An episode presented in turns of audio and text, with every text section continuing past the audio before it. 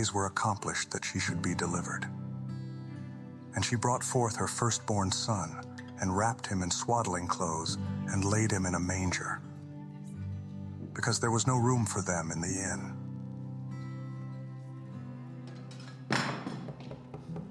And it came to pass, as the angels were gone away from them into heaven, the shepherds said one to another, Let us now go even unto Bethlehem, and see this thing which the Lord has made known unto us. And they came with haste, and found Mary and Joseph and the babe lying in a manger.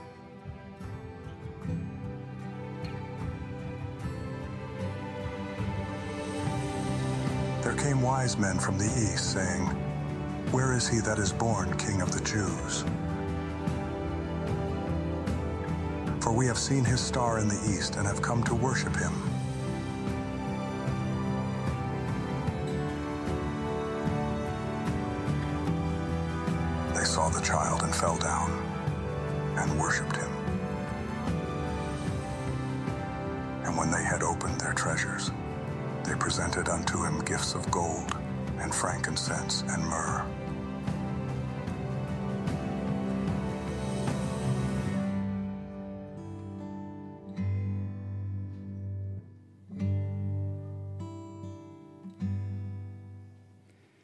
Well, good morning, Trinity Church. Glad to hear you're wide awake. Sorry about my water bottle. hey, my name is Doug. I get the pleasure of being the interim pastor here at Trinity Church. And uh, as Nicolette mentioned, today is the start of our Christmas season. And personally, I am really excited about what God is going to teach us about the traditional Christmas story. But in reality, it's actually more than a story. It's many stories. It's about different voices of individuals like Mary and Joseph or uh, the wise men or the shepherds. And, and what I think God wants to remind us of this Christmas season is that these stories of these people are very much like our stories. They're down to earth, real uh, people, just like us, who encountered the transforming miracle of God's presence and the reorienting of their lives and their purposes to what God had in mind, to his purposes and to his plan. And for every one of them, each of them experienced a moment of, of personal radical change. Uh, from being ordinary to extraordinary, from being uh, mundane to uh, miraculous, really. And uh, in fact, I'd like to take a look at their faces once again. So we're going to put the slide back up there on the screen. And I really like the bumper video that Chris chose for us this Christmas season because it directs our thoughts to the voices of these people, the voices of Christmas. So we're going to see Mary and Joseph. This week we take a look at Mary in particular, and then the shepherds, and then the wise men. Which, by the way, we all know the wise men were not there at the birth, right? They came two years later from Baghdad to Bethlehem. Uh, but we've included them here because we didn't want the uh, bumper video to be two years long. So uh, there they are for us. We just have to realize that isn't how it happened. So, this Christmas season, we get the privilege of sitting at their feet and, and listening to their story. We get to hear the bird's eye view of how they experienced it firsthand and, and feel their raw emotions about what God was doing in their lives because you have to realize these people are not just uh, front yard images, they're real life people who had purpose and, and dreams in their lives, things that God set aside for something even greater. And that's really what we want to dive into uh, this Christmas season. All of the change, the rawness of conforming to God's incredible purposes. And honestly, folks, it was unsettling for them, to say the least. And so we have to begin to think that way. For instance, when God's angel materialized in front of Mary, her knee jerk reaction, as we're going to look at it uh, this morning, was to feel pure terror and unnerving anxiety. It says she was deeply troubled at what God was doing in her hearts, in her heart. When the angelic uh, choir exploded into the night around the, the shepherds, uh, their instinctive response uh, was bewildered shock and rattled uncertainty. What, what is going on? They had never seen anything like that. When the wise men first noticed the shifting of the celestial stars and planets in the skies, uh, they were deeply puzzled and they were clearly baffled. What is God doing? And, and they felt this sense of radical reorientation of their lives. So, as we hear the Christmas story this season, or stories, I hope and pray that they will uh, open up for us a totally new and, and fresh way of looking at Christmas and at what God wants to do in our lives. Because, folks, here's the truth of it. As we go into the Christmas season, God wants to reorient us in the same way He did them. Those everyday, run of the mill people, just like us, God wants to invade our reality and take us to a place of great blessing, of great good. So, as we get into these stories, I really hope that we will listen to their voices. And as we do, we're going to receive guidance from God on how to feel less fearful and anxious at the unexpected. We're going to become more awestruck over God's purposes in our lives. That's Mary's story. We're going to uh, become less shocked by change, and, and uh, we will uh, be able to adjust to unpredictable norms. That's the story of the shepherds. We'll be more ready to share with others at a moment's notice what God is doing um, for us and, and through those changes and adjustments.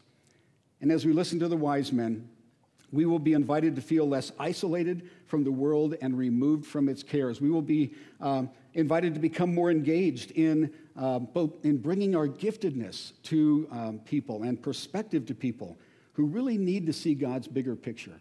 And that's what the wise men did for us. So, this morning, if you have your Bibles, and I hope you do, would you open to Luke chapter 1? And we're going to look at Mary's story in verses 26 through 38. Before we do that, and as you're uh, opening your Bibles, let me pray for us.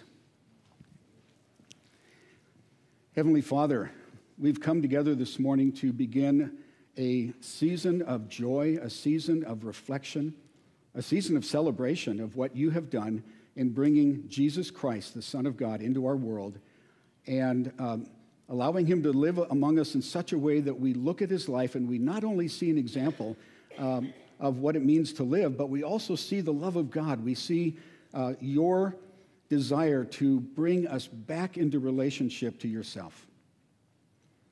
Father, you, you sent Jesus to redeem us from the way of the world, from the darkness of our own lives, to bring us into a place of being blessed by you. And so, Father, as we get into these stories uh, this morning, we pray that you would open our hearts and minds to hear your words to us because you want to change us just like you changed them.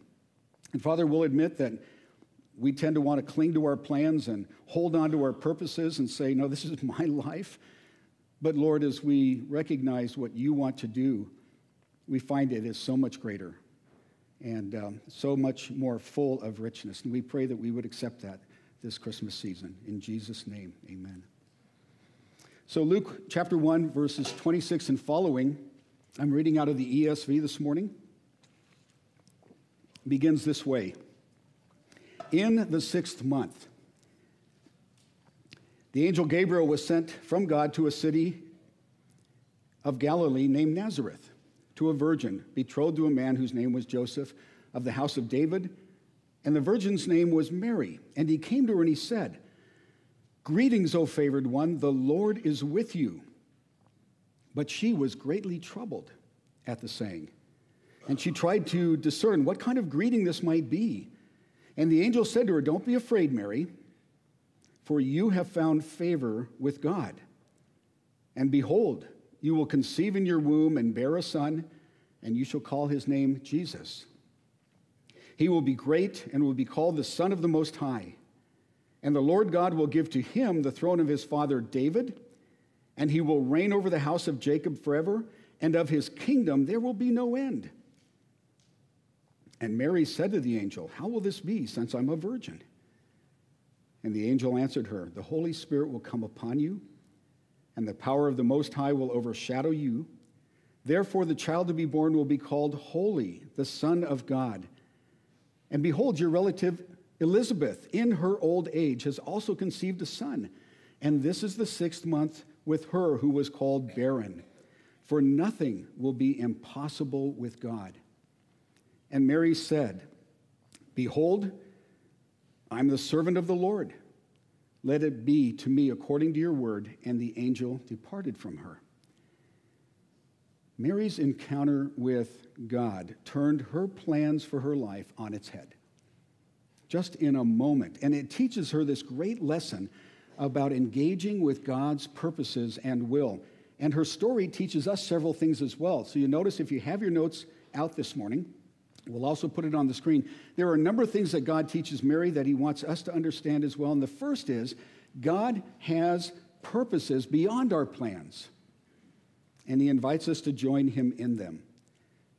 God truly has purposes for you and for me, just as he did for Mary, that are beyond what we can understand or comprehend. They're not even on our radar screens, but he invites us to join him in them. So if you look back at verse 26, you find that it says there's a timetable here. It says, in the sixth month. Now, we should pause and say, uh, of what? The sixth month of what? Because every time we mention this type of uh, time frame, it has a context, right? We might say, well, in, in the sixth month of my car payments, or, or in the sixth month of the year, June. But you notice we don't have that context yet. It just says in the sixth month. So, what is it that God is referring to? He's saying, well, it's in the sixth month of God's purposes.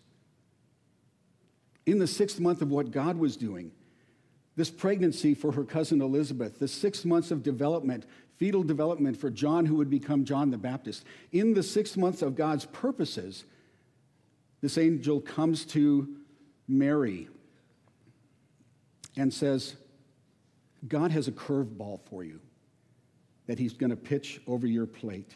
And Mary, it's going to seem like this context has very little to do with your life, but in reality, it has everything to do with God's purposes for you. So pay attention.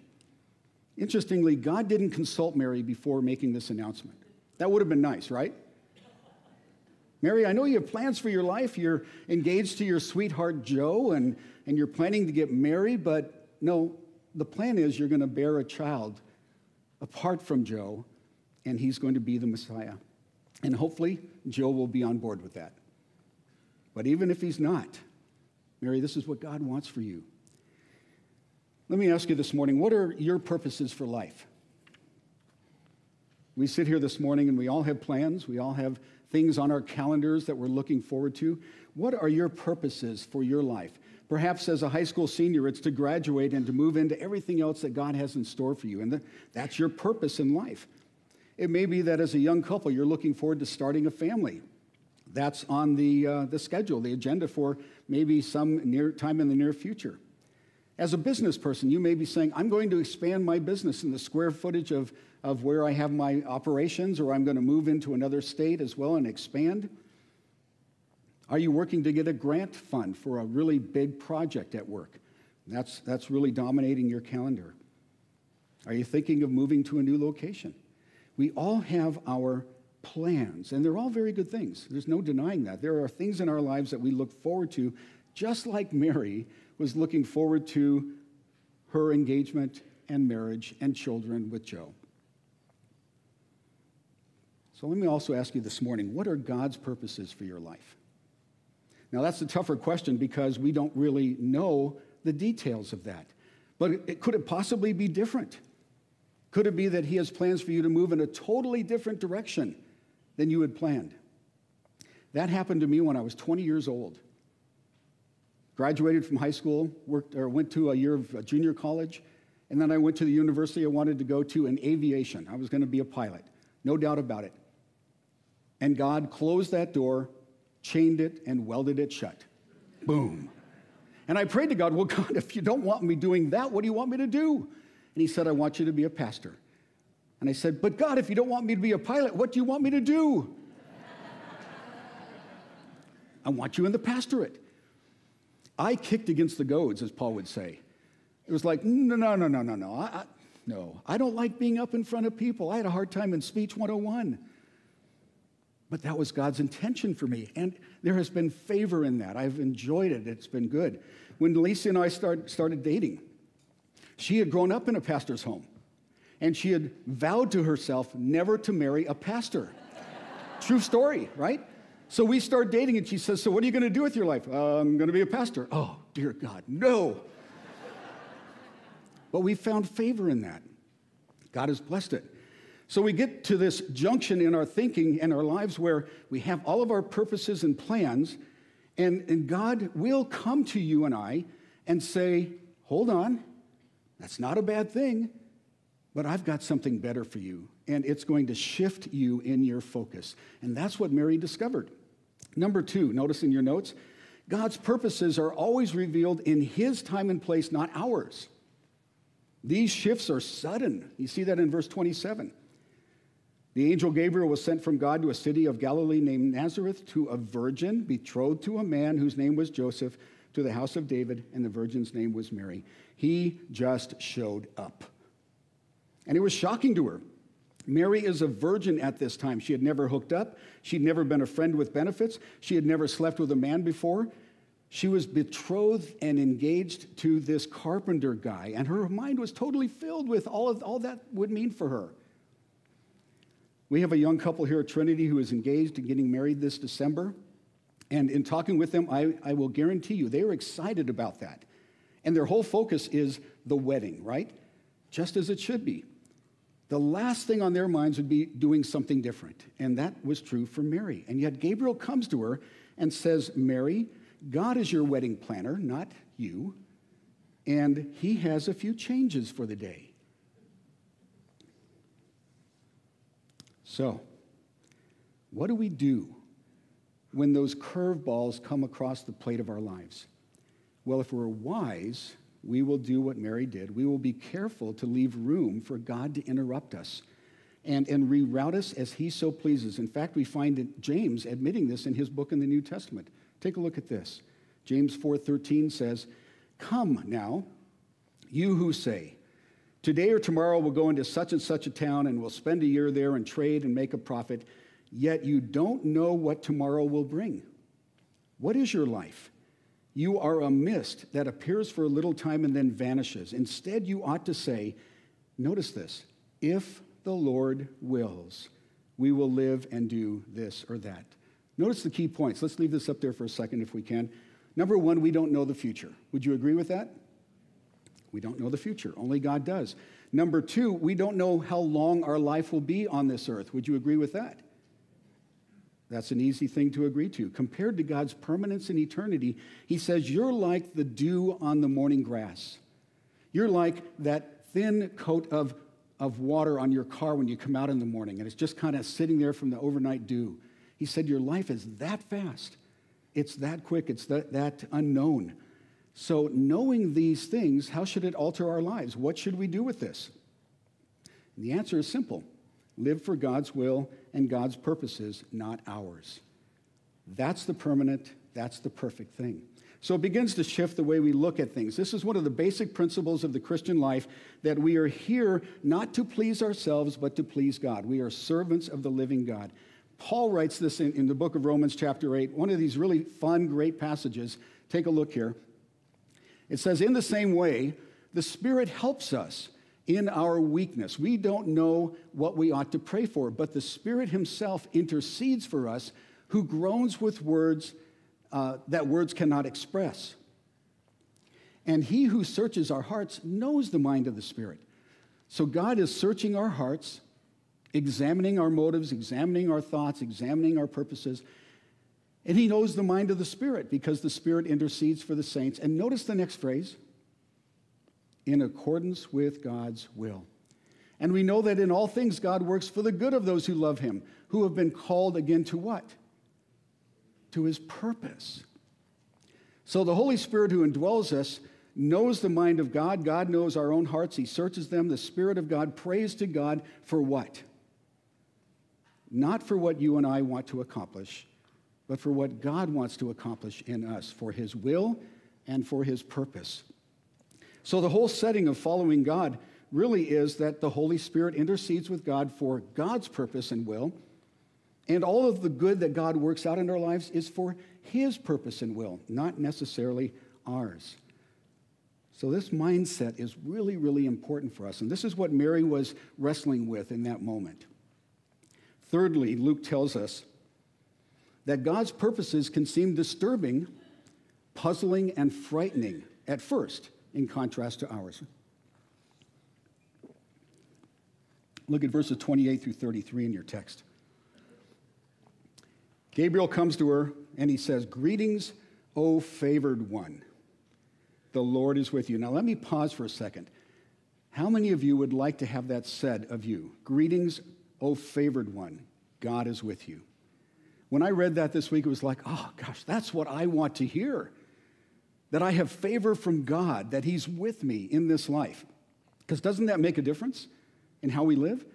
If I am favored with God, nothing else really matters. He will take care of me. And so Gabriel says to her, Greetings, O favored one, the Lord is with you.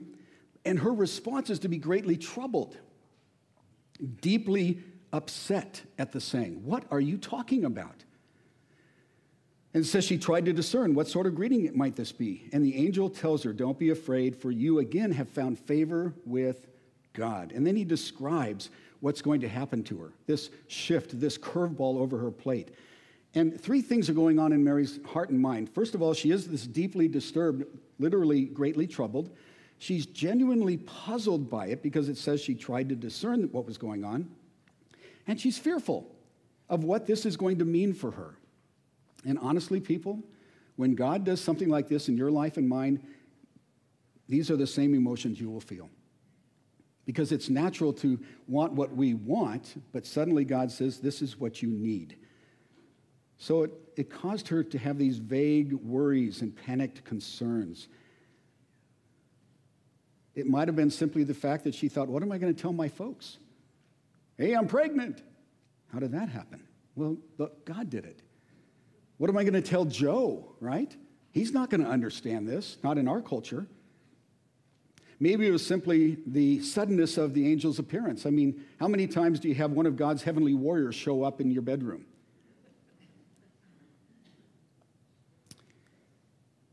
But whatever the source of her fears were, they began to fall away as she began to understand that God was favoring her. God was favoring Mary. What is favor? It's important that we grasp that this morning. So if we look at it biblically, it's simply this it is a kindness that is far beyond what is normal or usual. So think about that for a minute. Favor is a kindness from someone that is far beyond what is normal or usual. Let me show you what that means. I have a uh, Chick fil A card with me this morning.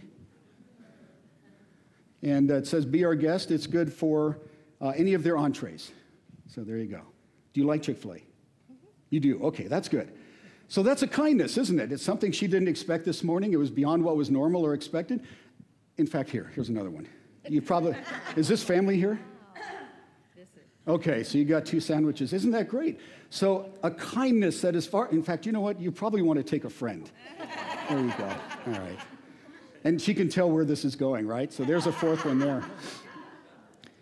Kindness that is far beyond what is normal or expected. In fact, you know what? Here's a, a card for a platter there. All right? So you got entrees and a platter. There you go. Make sure and connect with her after the service. She now has a whole audience of friends. Kindness, favor. You didn't come expecting that this morning, did you? No, okay. All right. By the way, it always pays to sit toward the front. I don't have time to make it to the back. God says to Mary, I have a kindness toward you. And it's going to be far beyond what is normal or expected, Mary. You're going to be blessed by this. This is going to be good for you, even though it's this huge shift from what you've been expecting. What was the favor to Mary? The kindness. Well, if you look in the text, you see that he describes her as becoming the mother of the Messiah. Now, every young Jewish woman at this period in history, it's recorded, really thought, could I be the one? Because everybody was looking for a Messiah. At the time of Jesus' uh, life, there had been 30 different Messiahs who had stood up and said, I am the one.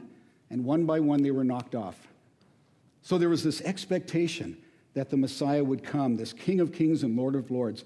And God said to her, Look, I'm going to disrupt your normality with something that is far beyond what you understood, but it's going to be this fantastic upgrade in expectations and reality. You're going to move from being a, a young teen bride married to a local tradesman in a tiny Middle Eastern town and, and saddled with poverty and hardship for the rest of your life. I'm going to move you to worldwide status acclaim, and you're going to be the mom of the Son of God. Folks, this is like going from the back of the plane in row 32 next to the bathroom to the very front of the plane in first class. It's this shift of, wow, I never, I never could have expected that. Lisa and I flew back from Montana in row 31, right? And the bathroom's right there, and everybody's constantly going by. Wow, it would have been nice to have been back up front. It, it's like going from eating blue box uh, mac and cheese to dining out at Outback Steakhouse, right? It's this upgrade. Favor is this gift from God, a unique privilege that He delights to give. So if you're here this morning saying, Gosh, I would love to have the favor of God, I'd love to have Him do something so much greater in my life, so much far beyond my normal expectations, something good. I want that for me. Well, interestingly enough, this same phrase used of Mary and Luke is repeated for you and I in Ephesians 1. You might hold your place in Luke 1. Go to Ephesians 1 and I want to read for you verses 3 through 10. This is uh, the New American Standard uh, Bible version, by the way. It begins Blessed be the God and Father of our Lord Jesus Christ, who has blessed, by the way, that is the word favored. We see it actually a little later in the translation, who has blessed us in Christ with every spiritual blessing in the heavenly places. There's nothing left over in heaven waiting for you to be blessed with other than heaven itself. Even as he chose us in him before the foundation of the world, that we should be holy and blameless, perfect before him. In love, he predestined us for adoption as sons through Jesus Christ according to the purpose of his will, to the praise of his glorious grace, with which he has favored us in the beloved, in Christ. In him we have redemption through his blood, the forgiveness of our trespasses according to the riches of his grace, which he lavished. I love that word. He lavished it upon us in all of his wisdom and insight, making known to us the mystery of his will. And notice again, according to his purpose, which he set forth in Christ as a plan for the fullness of time to unite all things in him, things in heaven and things on earth. This is God's purposeful favor for you and I to give us all these things, to rip us out of Satan's control, out of the darkness of our past, to forgive us completely, to enable us with the Holy Spirit, to gift us with spiritual gifts, to bring peace and grace and joy and mercy into our lives. All of these things that you can't get on your own. God says, I want to do this for you. I want to give it to you. Luke, as he writes this, didn't know that that would be written in, in Paul's writings in Romans. But what he did know was that it had already been mentioned in the Old Testament in terms of what he was offering Mary. Look at Isaiah 7. We'll put this on the screen for you. There's this parallel between Isaiah 7 and Luke 1. Isaiah writes, Therefore, the Lord himself will give you a sign. Luke says, Gabriel was sent with that sign. You will become pregnant as a virgin.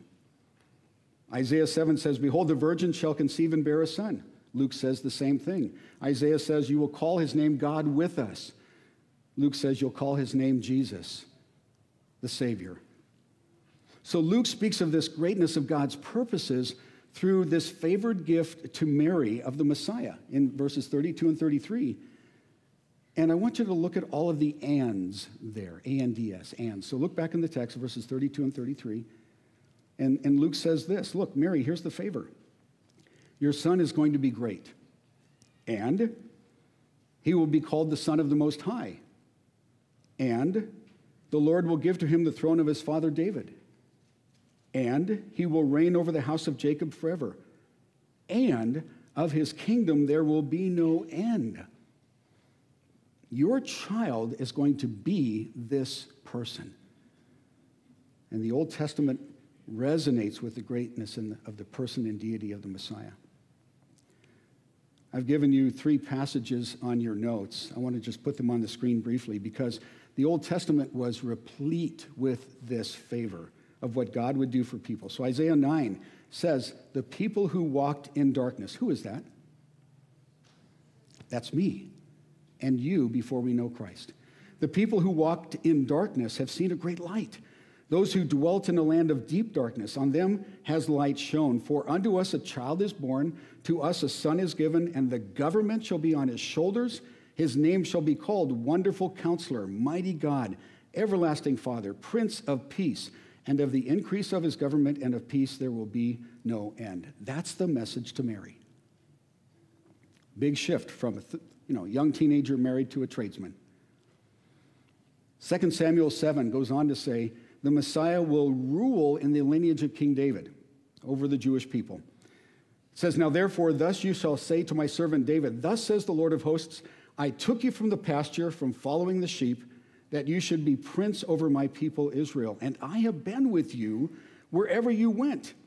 And I've cut off all your enemies from before you. And I will make for you a great name, like the name of the great ones of the earth. When your days are fulfilled and you lie down with your fathers, I will raise up your offspring after you. That's Jesus. Who shall come from your body, and I will establish his kingdom. He will build a house for my name, and I will establish the throne of his kingdom forever. Again, this incredible act of favor to Mary. And finally, in Daniel 7, one of my favorite Old Testament passages, the Messiah is going to rule over all nations. He'll rule over the United States and China and Russia and all the rest of the world's nations. It says, I saw in the night visions, and behold, with the clouds of heaven, there came one like a son of man. Jesus' favorite name for himself, the Son of Man. There came one like a Son of Man. He came to the Ancient of Days, was presented before him, and to him was given dominion and glory and a kingdom that all peoples, nations, languages should serve him. And his dominion is an everlasting dominion which shall not pass away, and his kingdom one that shall not be destroyed.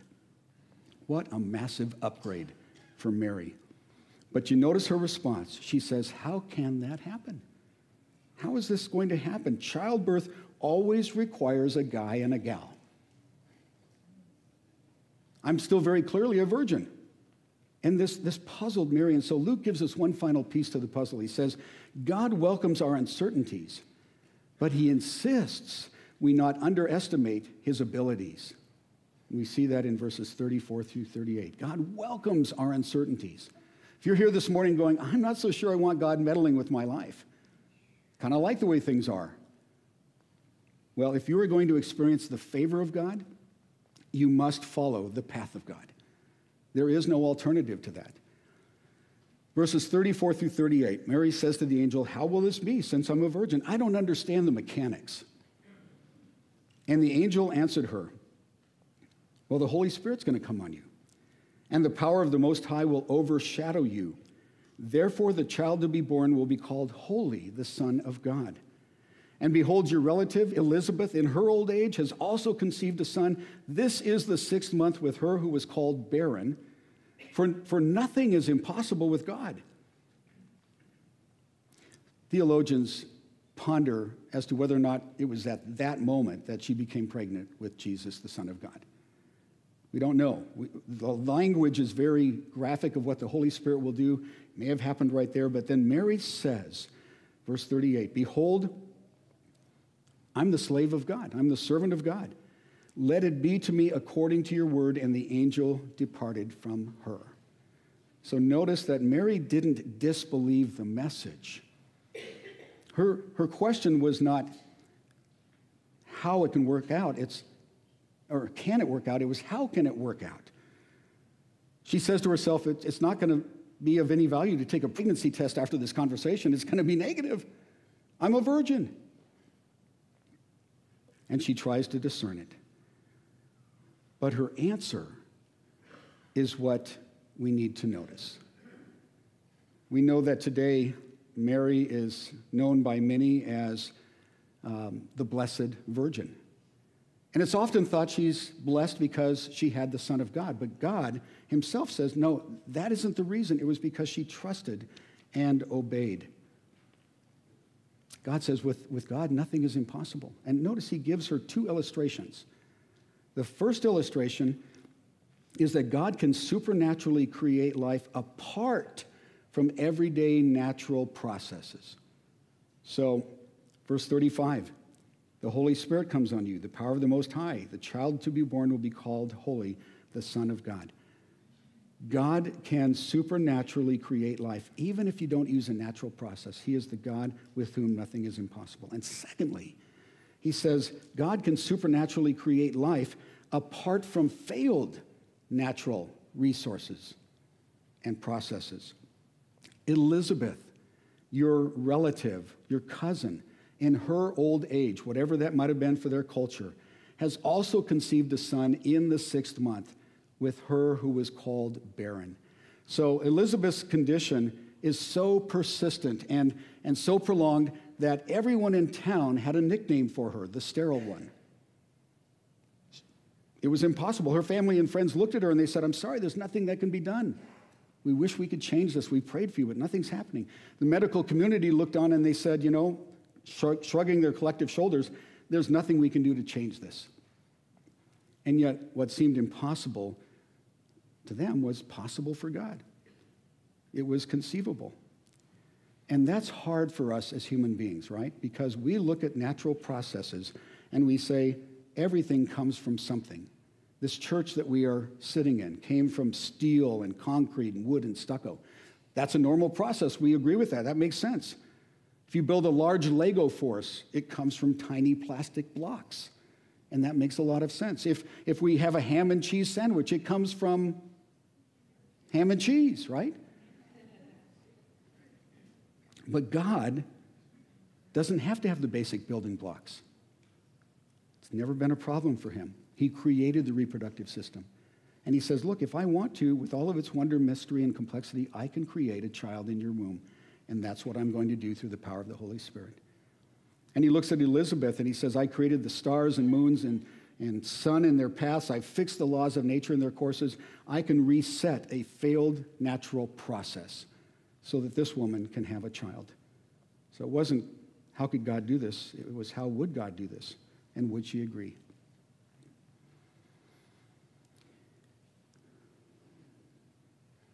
This Christmas season,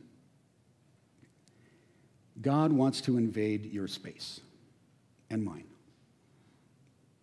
And He wants to take your agenda, your purposes and plans for your life, and He wants to shift them in such a way that you will find true fortune, true blessing in your life because He is doing something greater that He knows will be good for you God causes all things to work together for the good of those who are who love him and are called according to his purpose. I want you to notice that Mary changed her identity from Joe's fiance to God's slave. Do with me whatever you want. I am your servant. The word there is doulos, slave. And I hope Joseph agrees with me. And you know the rest of the story for her. It was because she obeyed God that she is called blessed. We know that because years later, Jesus uh, was in a crowd, they were following him, and a woman shouted out, Blessed is the womb that bore you and the breasts at which you nursed. Blessed is Mary because she had you. And he, he responds, No, no. Blessed rather are those who hear the word of God and keep it. Isn't that interesting? Jesus knew where favor came from. We're going to celebrate communion in just a few moments. But I think the message of Mary, her voice to us would say, be prepared. God wants to do something new and fresh with you. To set aside some of what you're planning, some of what you're thinking, and take you to a whole new world of favor and blessing and living for the kingdom of God. I'd encourage you just at this point to Come and get a cup of communion if you haven't done so yet. There's also some in the back. And as you're doing that, would you turn in your Bibles to Ephesians chapter 1? And I'd like to make this the focus of our uh, communion this morning.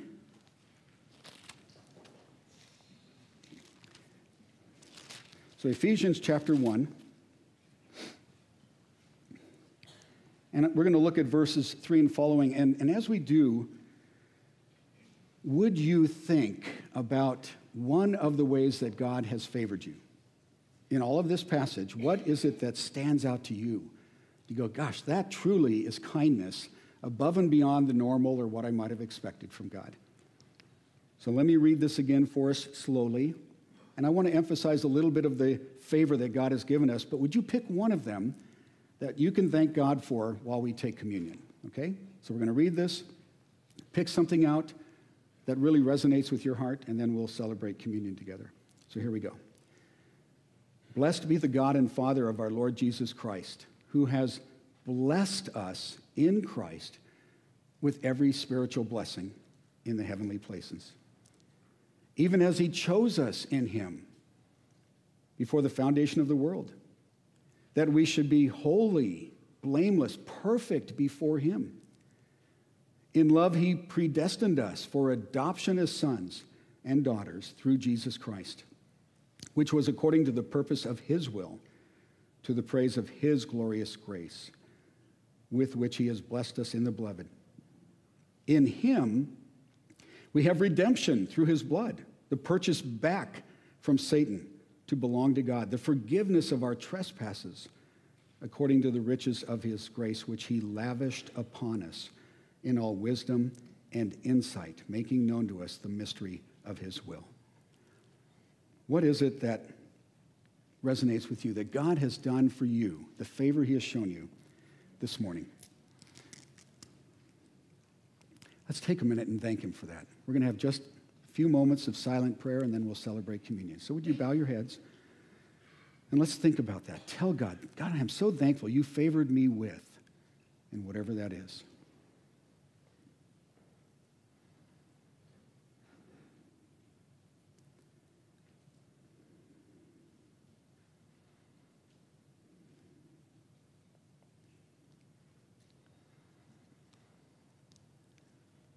Heavenly Father, I am personally thankful that you have redeemed me from the power of Satan, that I don't belong to him anymore. I am not under his control or influence. You have given me a whole new power to live life. Thank you for that. Amen. Jesus gave us this tradition, this picture back into the moment of his Last Supper where he said, this is the bread, represents my body that is broken for you. And as often as you take this bread, eat it in remembrance of me.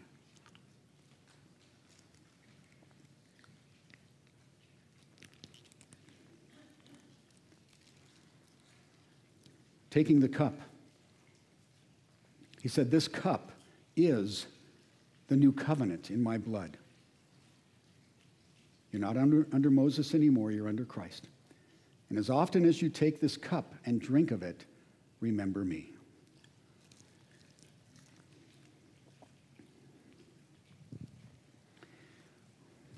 Amen. Hey, two quick announcements. One is about today. Kim Simons asked if we would uh, ask any of you individuals, guys, gals, who have strong backs, we need to get the piano off the stage to the floor. I talked to Bill about this. He said, We've done it every year. So we need about 15 people who would be willing to come on up and help manage that. So if your insurance is up to date and you'd like to help, we would love to have your help. Secondly, and this is uh, about the year to come, and I'm, I'm personally really excited about this. I'd like to share with you news of uh, a campaign here at Trinity to eliminate, eliminate all church debt. So that came up at our last town hall meeting. And we're going to begin this campaign uh, in earnest early next year.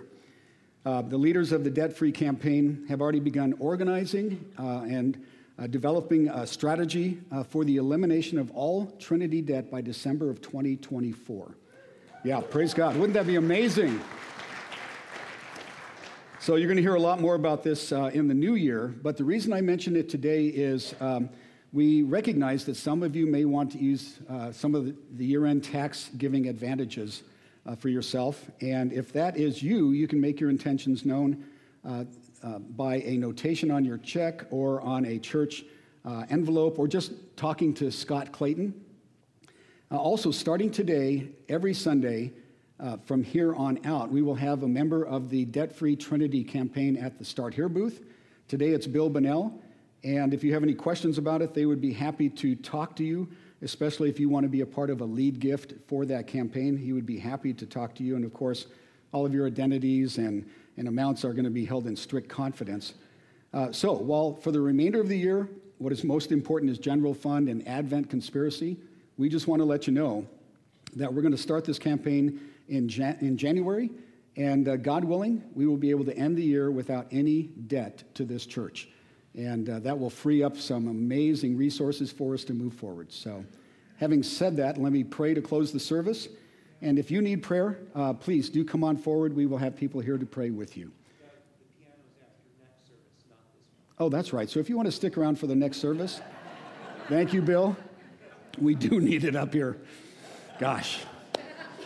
All right, so erase from your memory banks what I said about the first one. Or stick around. Thank you, Bill. I thought I heard a voice over here. It's like, all right, let's pray. Heavenly Father, thank you so much for uh, the way that you favor us, that you uh, exemplify that in Mary's life. And I'm so thankful. She just stepped back and said, Oh, this is so different than my plans, but God, I trust you. And uh, I'm going to obey. And what a difference that makes for us today when we sense you doing something different in our lives that forces us more toward the kingdom, more toward the gospel, more toward uh, dedication and service to you, that uh, we can entrust, say, God, I do trust you. Your favor is always good. Um, I will obey and become your servant and slave. God, take us from here today with a renewed vigor for the gospel and Jesus and the Christmas season. Thank you that we could be here together to celebrate. In Jesus' name, amen. God bless you all.